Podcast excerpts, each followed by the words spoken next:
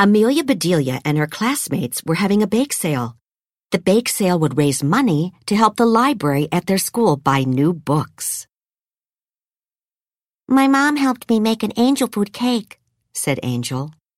Amelia Bedelia thought everything Angel ate was angel food.